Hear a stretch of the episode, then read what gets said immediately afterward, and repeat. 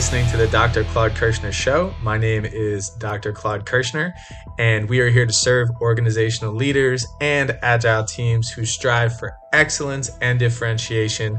I hope you enjoy the content. If you have any questions or would like some additional resources, please visit our website at www.archconsults.com. Enjoy.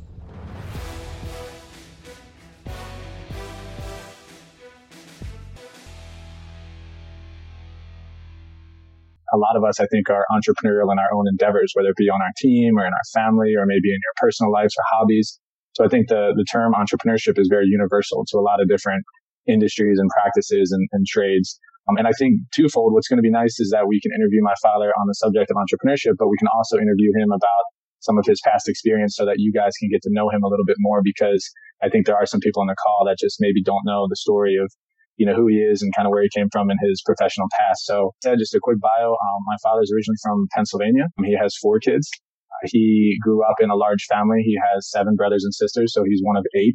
And his father is also an entrepreneur. He was um, a person that really started a business out of the back of his car, kind of um, cliche, but definitely happened. He worked in the office supplies and office furniture business. This is his father's, also named Claude, uh, for well over, I would say, 40 years, um, and established a very uh, very highly successful company and he had six of his children working for him and one of which was my father. And my father was the president of the company for a while. He didn't start out as the president and i'll let him kind of share that.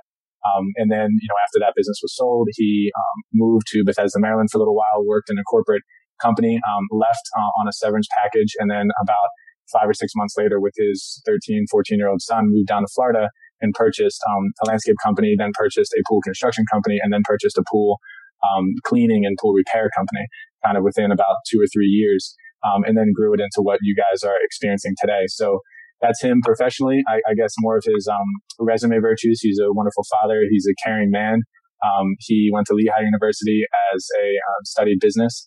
Um, he definitely is a man of integrity, and um, he loves his his family and the people that he works with. Um, and certainly does that in some of his service. So, Dad, welcome, welcome to the the interview, and we're very happy to have you. Um, based on what I said, maybe you can give us a little bit more history on your beginnings as a professional and working with your father. Can you tell us a little bit more about that?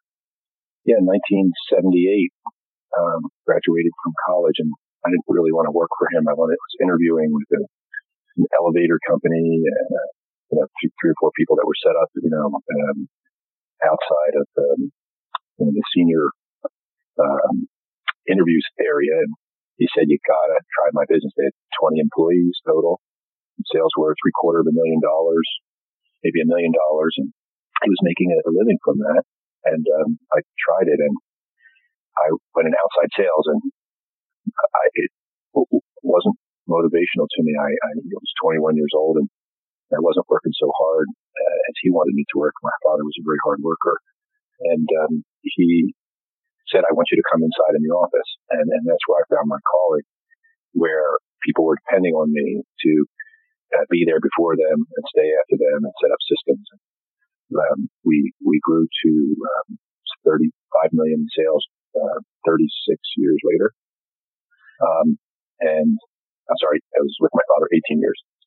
And um, we sold in 96. My father was 36 years in business and I was 18 with him. And um, I we set up I set up purchasing systems and we were picking office supplies from shelves and selling office furniture. We were selling used office furniture, and we grew those. Um, uh, there's three divisions really: um, office furniture, office supplies, and, and, and used office furniture. Uh, and we had offices in Pittsburgh, down in Delaware. We sold it to a public company in '96, um, and my father cried at the settlement table. Uh, he wanted to sell it to the kids uh, for two, three, four million dollars, and he sold it for eight million plus all the bank debt. And uh, he, he split that amongst the kids, and, and, I was very motivated by working as part of the team. People were counting on me, and um, we had 25 sales people, and I was really the sales manager um, and president. And um, uh, I enjoyed that. An entrepreneur, uh, going back to that, I had so much time to prepare for this. Glenn texted me at 10 o'clock last night. Did you do this? I'm falling asleep, I said, sure. But an entrepreneur is, is a person, is a noun. Um, entrepreneurship is risk taking. It's setting up a business for the chance to make profit while assuming risk. But for me and for my father, um, my son and I got in a trailer, got in a, a four-year-old uh, Explorer with a trailer. He was in eighth grade, and we drove down to do due diligence on a six hundred thousand dollar business. That was their sale, six hundred eighty, and we didn't. I didn't own it, and I figured I would take a job as a waiter if we didn't go through. So you go into due diligence, and you bring somebody with you, an accountant, and you go through the books, deciding whether you want to take the risk or not. Um, your uh, the concept of a leader you say, first of all, how, how can you all be leaders? No, there's only one leader here. No, there's a bunch of leaders here. You all are leaders. You all are entrepreneurial in the different things that you're doing as you are leaders. But the risk is something that you, during due diligence, you investigate so hard, you try and eliminate as much of the risk as you can. And when the person auditing business with me says, after two days of looking at their books, if you don't buy it, I'm going to, I put my pen down and said, We're, we've arrived. So we bought that business, took some risk. You do without for a while while you pay other people. Um, you have to certainly have some money. And I had a partner, a 50-50 partner in that business. And then, of course, went back and bought a small pool business, bought another pool business, taking risks. So, um, you know, Claude entered um, uh, at Palmer Trinity, came down, finished eighth grade in DC, came down in the trailer with me as an eighth grader, started in ninth grade here in Miami, and uh, the rest is, is entrepreneurial history. I still look at it as a small business. I did a great interview um, last night on a young person who wants to be part of the business, and um, he's young, and I, I just just no reason why this business can't be 24 million. You know, three four years from now. No, we're set up now with the branding and the building and the market. Uh, the competitors fear what we're doing, it would take a, a viable competitor 10 years and they have to go through trials and tribulations to, to even approach, you know, the, the, diversity and the market share and the penetration that we have in, in, all these areas. So I'd rather, maybe that's enough of an intro. Um, yeah, that's good. I, I, have a bunch of good softball questions for you. So that, that was amazing to hear that. Thank you for sharing. And I think you touched on one of the ones I wanted to kind of dig more into um, you talked about risk, you talked about adversity, you talked about um, calling. But I think to start off, I'm interested, and also for the people on the call, when you said you found your calling and you kind of took a little bit of you know going through the woods to find that, can you talk a little bit more about that? Because I think maybe some people on the call know they found their calling, and some people are still trying to refine themselves um, to try to take advantage of their calling. Can you can you tell us more about your calling? Well, for me, it was, uh, and when I talk to young people who are across the country or in Philadelphia or wherever I, I, I talk about geography um, and, and where you, you want to be. Um, and, and I wanted to be here in sunshine and, and have summer all year round. Um, I used to cut uh, my grandmother's grass. My you know, 10 year old, my mother would send me over there. She had a push mower and I would take the scissors and cut through the edging. And I enjoyed the landscaping. And pools are beautiful. I see the satisfaction out of uh, Blake and Jeremy and Josh uh, Sergio when they put water in a pool and you're like, wow, this is a, you know, six month effort, sometimes three year effort. And the satisfaction of seeing such, such a beautiful thing. Uh, but we were building pools in, you know, Tennessee, it, it's some remote, you know, you can't find people that want to spend money on their landscaping and they, they want to clean the pool themselves. And, you know, here, no, nobody, there's so much opportunity for young people. So it, it happened to be a match between where I wanted to live and the abundance of targets that would appreciate what we do. So I don't think any of you can make four calls and get, you know, four rejections on, on what you're offering. It's just a numbers game. And I just think it's, it's plentiful target. And this would be the, the calling, um, of creating paradise in, in a target rich environment in a geography where I used to want to live. the we talk a lot about mission every tropical. I'm curious at CB Kershner's, did, did you guys have a mission or what was what were some of the goals and the missions of that company when you were leading it? So my father really just uh, worked hard and, and he, he had core values that, that shone through. He never met a stranger. He was a heck of a salesman. Um, and just, you know, hopefully he would just lie. It's just not acceptable. And we, we just moved on. And even, I don't think we really accept had a core value other than service. We next day delivery on stuff. Um, desktop delivery, you know, very trend setting stuff that's, that, that, people do today, you know, all the time. We were unique in offering and people appreciated it. Yeah, that's good. So now as a business owner, you know, you went from really being an employee with your father and then you transitioned to a business owner. What, I mean, this, you can think about this, but what are, what do you consider the biggest failures or what would you do differently today? I probably wouldn't have partied so much in college. Probably would have paid more attention in college. Uh, I um, probably um, I, I, I went as a math major and ended up in business because I like the cold beer and other vibrations. Um, lost maybe four or five roommates because I used to go to the library and leave the fraternity and they just couldn't resist because someone kept coming in the room. Let's go downstairs. So I, you know, I got decent grades and, and got out of there, but I, I would have done more there. Um, I don't think any, anything else there. Um, here, um, no, I always felt that a partner was someone who brought things to the table that I couldn't. And I've got a, bunch of partners here on the call uh, now, and, and I had Russell Post as a partner. I don't, you know, ended up finding out it was a very painful process because he was a mentor and advisor to me, and um, it ended well, but the process was very painful.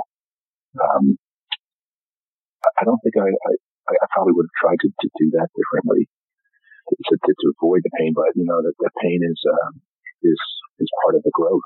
You know, I you know I had up to ten years ago somebody else owned half this company, and now you know my son and I own the whole thing, and we can really control it. I think differently.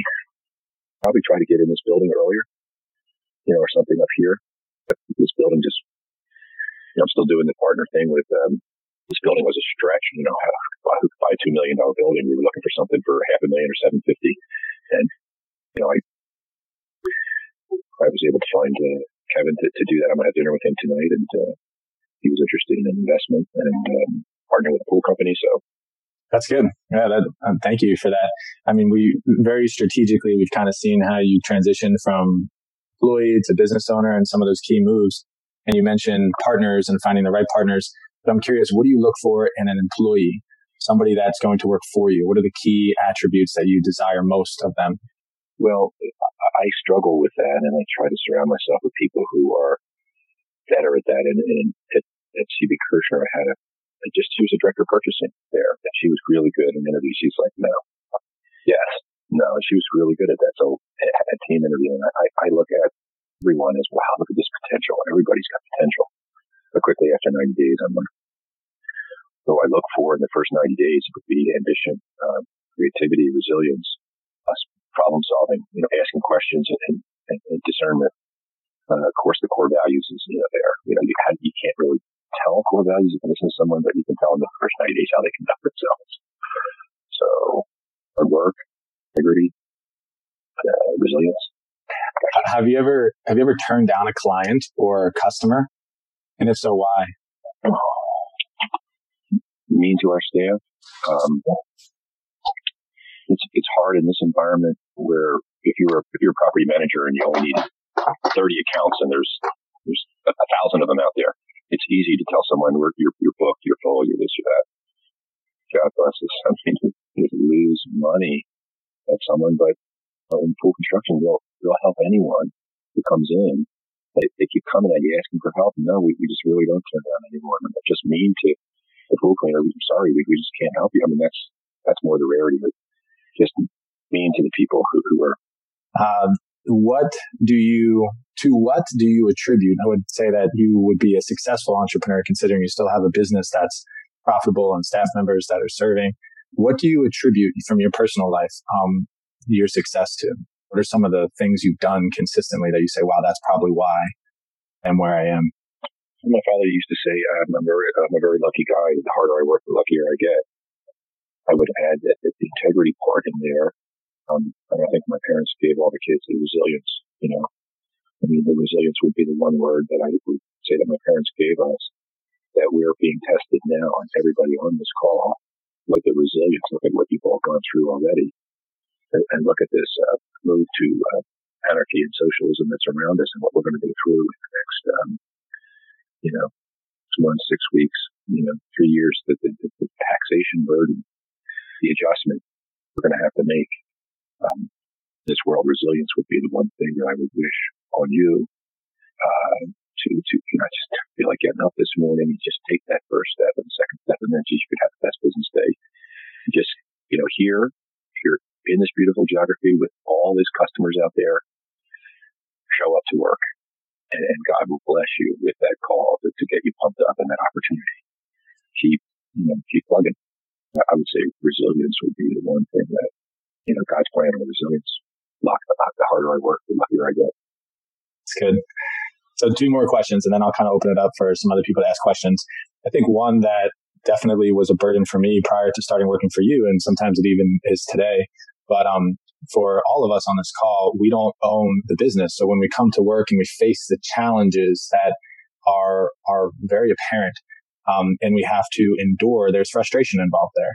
How can you encourage us from when you were working under your father and you had to face those similar challenges what were some of the things that you did and, and how, how did you continue getting through those difficult conversations and those um, testing opportunities with clients or that kind of stuff when you weren't the business owner? I want to go back a little bit to leadership and, um, you know, use Mike as an example or Linda as an example. You look at of that meeting and see those six mechanics that are counting on you that is owning a business. That is leadership. That is entrepreneurialism. They're counting on you because you're not going to lay them off if you don't have that resilience and pick up that phone and make that phone call and ask for the business because they're not going to have work. And trying to get the extra, you know, $200 so you can pay them instead of 14, 15, 16, 17, 18, whatever, get them up, pay their 401k, pay their health care because you're asking for extra money because you're asking for the order. I would look underneath you to the people that you're leading for the motivation. Each of you have people that you're leading, you know, and, you know, Ashley has these pool cleaners come in and want to tell that customer exactly what you like to tell them, but you can't because these guys need that revenue by cleaner. They need that account or you're going to have to, you know, they're going to be working four and a half days and, and or they can't afford the raise. I want to pay people above an average wage and give them benefits and move them along. They all should have the opportunity to be paid like a pair of like the best pool cleaner. They can run their route and the customers can love them, and they can take their pool cleaning from 200 to 260 because the customer loves them. Amazing answer. And I think that we can all relate to that. And I, I do believe that that's what a lot of us do. And um, it's so it's so nice to hear you say that. Dad, thank you. All right, last question. If you were to give advice for somebody that is an aspiring entrepreneur that's just starting out, that is looking to start a business or is thinking about doing something within their community, whether it just be organizing an event or whatever it is, what what advice would you give them for someone starting out and is about to um, step into the the whirlwind, if you would, and maybe touch a little bit about the entrepreneur roller coaster in that in that question. You have to have the hard work and the resilience, and I think that we talked about earlier, um, and, and be in a geography where it's a target-rich environment if, if you're bobbing for apples and, and there's two apples in the barrel as opposed to full. So those things are lining up. You're, you're actually taking risk out of it. Um, studying the market. You, you got to save some money. You know, you got to, and, and or then have someone to finance you. I, you know, I was blessed with a partner that helped me with half the money and I'd save some money and got some money from the sale of the business. So, um, you put that at risk. Um, find, you know, find something that you're passionate about that you enjoy, like that green grass and the blue pool in this instance. Uh, I mean, look at Bradley, passionate about what he's doing. Um, and, uh, you know, but you, it takes a certain, you can be entrepreneurial within your own division. Uh, you know, an entrepreneur will have five ideas and four of them will suck and one of them will hit. And, uh, we were trying some things with, uh, with ES and some, um, some new things. You know, you try something and fail, just you know, if you put it out there, and, and while you were out, is the old expression that's the phone messages stack up because people are interested. If nobody's interested, you're fighting an uphill battle. You can't fight. You can't fight what they're not. They're not. They're not eating what you're feeding them. So that's an answer. Thank you so much, Dad. That was awesome and insightful. And I think we all kind of got a glimpse into more about your story and your history and, and some of your background. So, so thank you. And I just wanted to open it up for questions before we say goodbye and get into some of the content. Um, of our traction meeting today, but please, I mean, now's your opportunity. Ask him whatever you want. Don't pretend like he's not, you know, Reef Tropical owner. Pretend like he's a stranger and you just you're just curious. Softballs. So I'm curious, Claude. Um, I know that you said that you wish you would about the building standard that we have in Florida City, but um, do you have any other regrets professionally, so like Reef Tropical or anything? Um, you, said I, you wish I had done the building sooner, and then I didn't understand. I was wondering. Well, I was wondering, what's your biggest regret professionally when it comes to like Reef Tropical? Something that you wish you would have done sooner, or would have wished that you never did to begin with? You know, I read that um, commercially that, that, that that's the way to go on some landscape maintenance. Um, there's no regrets in this industry. Um, there's no um, somebody I, I I envy people in the property management business a little bit because they can pick and choose, and I just think that that's a a great field. I, I just in another life I, would have loved to try that because they just need some help so bad um, small part of our history, uh, Reef Tropical, there was um, half of the island, uh, Ocean Reef, needed um, a sewer line installed, and they didn't figure out how to hire a plumber. Hire a plumber, they had to hire a trencher, they had to abandon their septic tank. There's four or five things that they had to do different trades, and we put out a, a figure.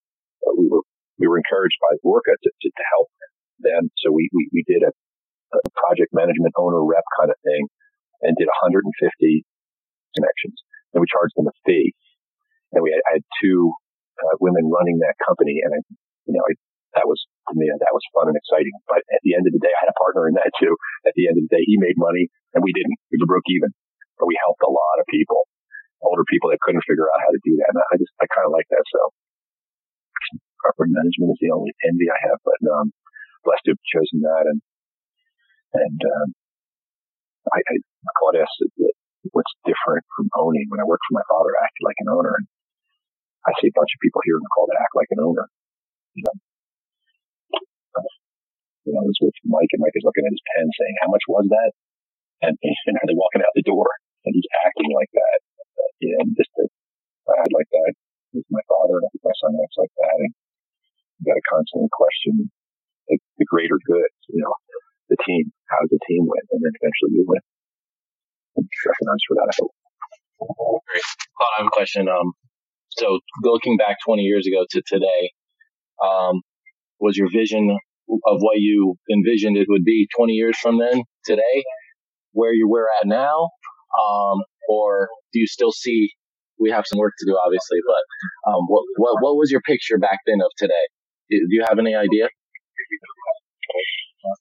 no, I, I don't think that the, I think the vision is just year, more year to year, um, more serving our customers. And uh, there's there's you know, close rate in this area. This is what's needed. This is you know with where we're busy. Let's pour into that. Um, be able to to offer pool and landscape and um, everything outdoors. Um, I, I, my vision was, really shorter, just to get from one year to the next with some growth and, and keeping your eye on the ball. Um, I don't think it was that. Um,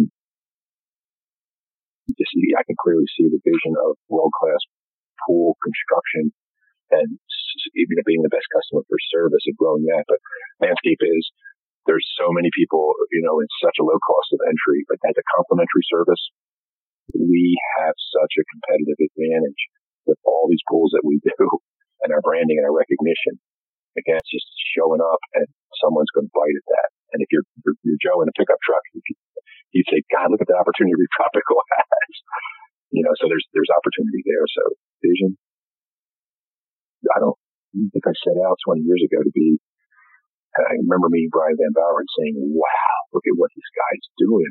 I took David to that meeting. David said that was the best meeting I've ever had because we talked about centerpiece of your outdoor entertainment area and just following that, following other visionaries and getting what they were saying. You know, look at look at Al Mendoza, look at that guy. How does the world replace those people? And I, I pale in comparison to those guys. And just like we're following them, and, and these guys are 65 years old. You know, they're still working somewhat, but how does the world, you know, replace them? Andy with Johnny Galeppo who's backing up Al, you know, who's backing up me, this team, and my son. With what we're doing for distribution, construction, executional plans. Take that to the next level. Gosh, if I could buy Andy, you know, if I had the money to take them out and partner with them and to, to put John Waller and him together. Can you imagine engineering in house? Just thinking, gosh, we could get an engineer like the Ian to work for us with us and, and do $800 and advertise engineering. You're going to put a concrete pad in your backyard, need a permit in engineering. We do it. You know, just do engineering in house. That would be the, the irrigation. I can't find an irrigation guy, you know, to have a license for do irrigation. Entrepreneurial thoughts there. But yeah, I got to find, I'm not going to go sit and take my irrigation test or pass my engineering. You got to have an engineer who's willing to come in and work for 40,000 to make 50 to build a business, to be a partner with you, to run a division, you know, pavers, we talk about it, but you got to find that person with ambition, with the skill. So, you know, like some of you have in your area, in their area, like irrigation, it's an art, it's a passion. I love it. I want to get up. I want to work hard. I want to make that sales call. I want to partner with somebody who's got a facility like we have, who's got an installed base like we have. So there's still other entrepreneurial. I've always known you to be like super hardworking. You were always the first person in and the last person out. How did you manage family life? I'd say I sneak in late and go home early. And uh, I love what Mike said. He was just like looking at his, his waking hours and trying to do 50% of it with his family. You know, should, shouldn't, I, shouldn't I answer that question? just yeah, I was just doing that. We're just thinking like, Claude, how many baseball games and football games did I miss? Answer it first, and then I'll jump in. well, uh, Claude's uh, senior year in uh, gunnery, uh, he's in Connecticut, and I made five of his eight football games. That's in Connecticut. So taking the time, yeah, I had my phone with me.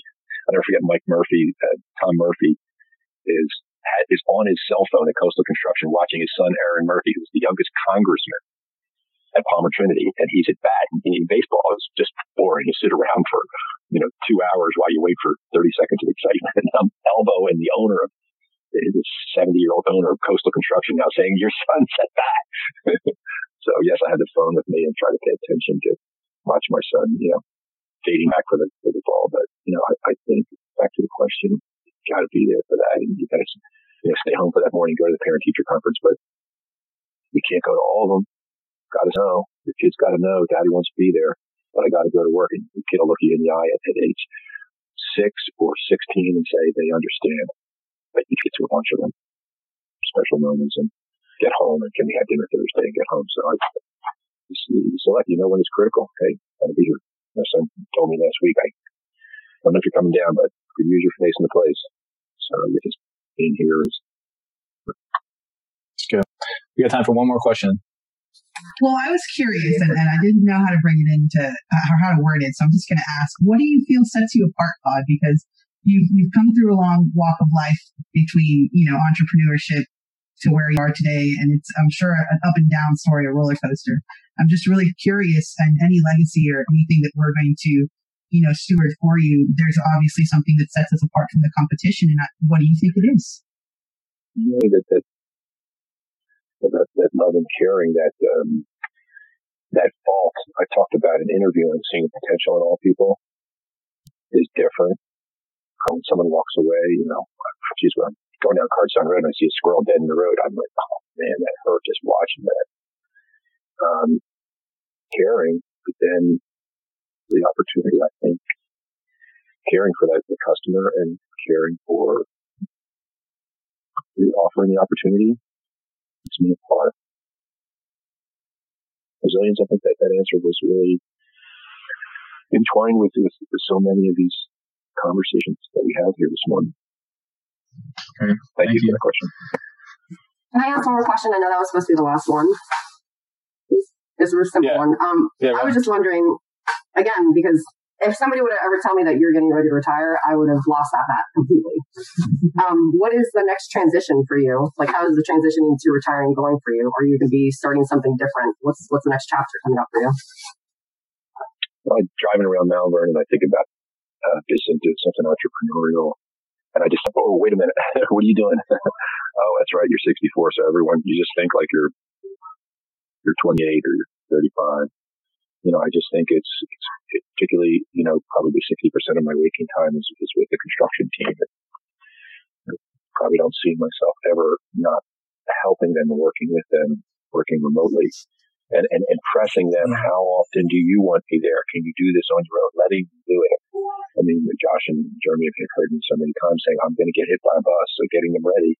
When they get proposals out, they make mistakes, they do their thing. So it's, it's maybe doing it less and less and less. And, you know, I want to, I want to go back to some training, um, and, um, fitness a little bit and, um, some charity work mm-hmm. and, and, uh, giving money away and helping other people is something I really enjoy. So, but I, I just love this customer who wants a beautiful piece of art in the backyard. I enjoy that. And, and helping, my, my, number one goal is making sure that my son uh, is successful uh, in his business and his team. So I guess it's that. What's next for me? I, I, don't, I don't really mind this travel. I don't. It, it's not. The only thing that's tough is leaving my family on Sunday night and packing a bag and getting up and getting in the Uber and leaving. But once I go on that march, it's just like putting the one step foot from the other. And then, geez, I had a great time last night. You know, I was over at the Capri and I got a, a chicken parmesan. I'm waiting for Ken to answer the text. because I'm trying to drop a chicken parm off to him, and I love that. You know, dropping a chicken parm to him, and I had a great interview that Motto set up last night. I enjoyed that talking to that young person. So I'm still stimulated by that as much as I can help Motto and help Ken and help you guys particularly help my son be successful. It's too unique of an opportunity to um, to not ask a few more questions. So, if Linda or Brittany, if you have a question, just go ahead and, and ask before we, we say goodbye. I was gonna. Um, I guess my only question is when you were transitioning um, from working for your father into, um, you know, really working for yourself, um, were you afraid? And if so, what was your biggest fear in that moment? Good question. I never felt like I was working for my father. My father would, would used to go to Florida for three months and fly back every you know, three weeks. And I really felt I was working for myself there and the family business. And so when I was down here, what was I afraid of? Um, I mean, you're afraid of going bankrupt. You're afraid of running out of money. You're afraid of your partner saying, that's it, I'm out. You know, my partner used to tell me this is a monopoly. You, you, you shooting apples. This is so easy. You know, this is what Russ would say. I was like, this is not easy. Somebody was just there's competitors everywhere. you know, a guy with a pickup truck and you know, I'll do your pool for ninety dollars. Their competitors coming. It is not easy. So the rate of, failure is just as you showing up, and you know, not living in fear because you know that the resilience, is showing up. You've already set yourself up that there's a lot of apples in the barrel. So I, I have a question for each of you. What are you going to do entrepreneur within your division and your team. And don't be afraid to fail in front of me and Claude and others. Come up with four ideas. Three of them are going to suck and one of them is going to change this company dramatically. So try something. Think of, you know, and, and we'll be as, as gracious as we can funding it, helping you, trying it. And you'll quickly know whether there's a market out there for it. But, you know, looking at those routes and seeing where you can increase and, and, and making a sales call, and making a flyer, you know, emailing a customer and picking up that phone. And, does anyone pick up the phone call anybody? Try, ask, for this. Change the people around you and. Yeah, thank you, Bob. Um, how did you keep your, um, I guess, your intentions pure, your heart pure throughout the process and growing in the sense of there's a lot of hardships in the business and um, how do you you stay true or not? Um, that just that to continue to stay focused, mission focused, and stay uh, helping uh, your employees and continue to grow the business and in the business of in the busyness of going home and uh, all the uh, adversities that could arise. How do you stay pure and sane and continue to um, be of good influence to everybody else? I first of all, I'm not not pure or, or made mistakes, and I am a sinner. We're all faulted and broken. So you learn from those mistakes and you feel that pain and, mentally that you're like, you should never should have given them another chance or hire the wrong person. But uh, just every day you go to bed and think about things that you've done and change it differently. Um, resilience. Um, you know that it's it's the just cause and just the, the way my father you know, raised us, you know, and just stuck to that game. He laid that foundation of, of hard work and integrity and resilience and set yourself up that entrepreneurial entrepreneurs. Yes, they're risk takers. Back to the theme of the question within your division, the risk takers, but they really grind it down. And I don't have all the answers. What do I know about pools and landscaping? I surround myself with people, ask the questions, know when you're challenging them, and, you know, and then you take the risk out of it, not all of it, but most of it by being in the right position in the market. So I wouldn't say I don't feel, I don't feel pure, but working at that with integrity as best you can. Being able to face the music, come out in the light, be on this call with no freaking prep time and living a transparent life. You know? Yeah. Made mistakes and they had it.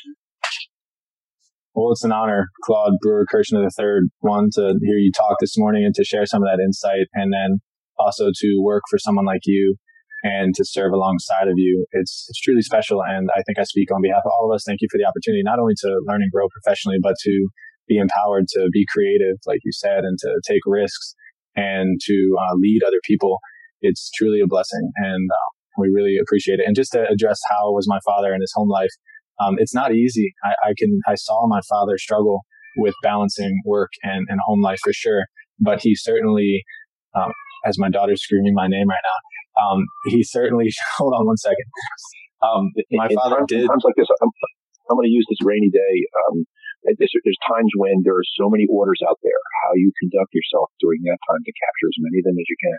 In times when there's no order, like go home today. Just just go home. It's raining we're on call today and order today in the times that like this, what do you do in the, in the tough times and the, and the abundant times to capture as much as you can? You can distinguish yourself just there.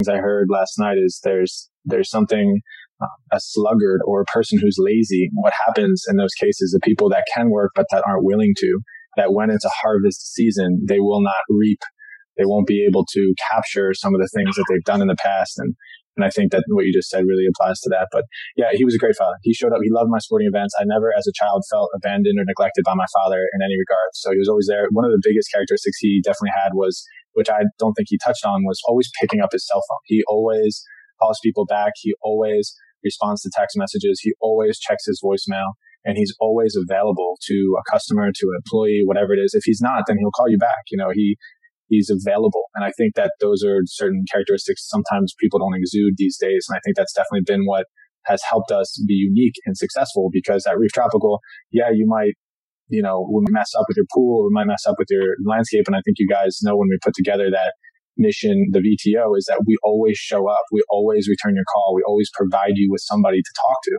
Um, and that's certainly unique. So yeah, so I wrote some stuff down. Um, save money, uh, geography and location are really important. Seeing potential in all people was a good one. Creativity, resilience, eliminating as much risk, but being willing to take risk. Producing a high quality service. People who act like owners is really important. Um, lucky people are the ones that, that work hard. Uh, do it for the people on your team was another good one.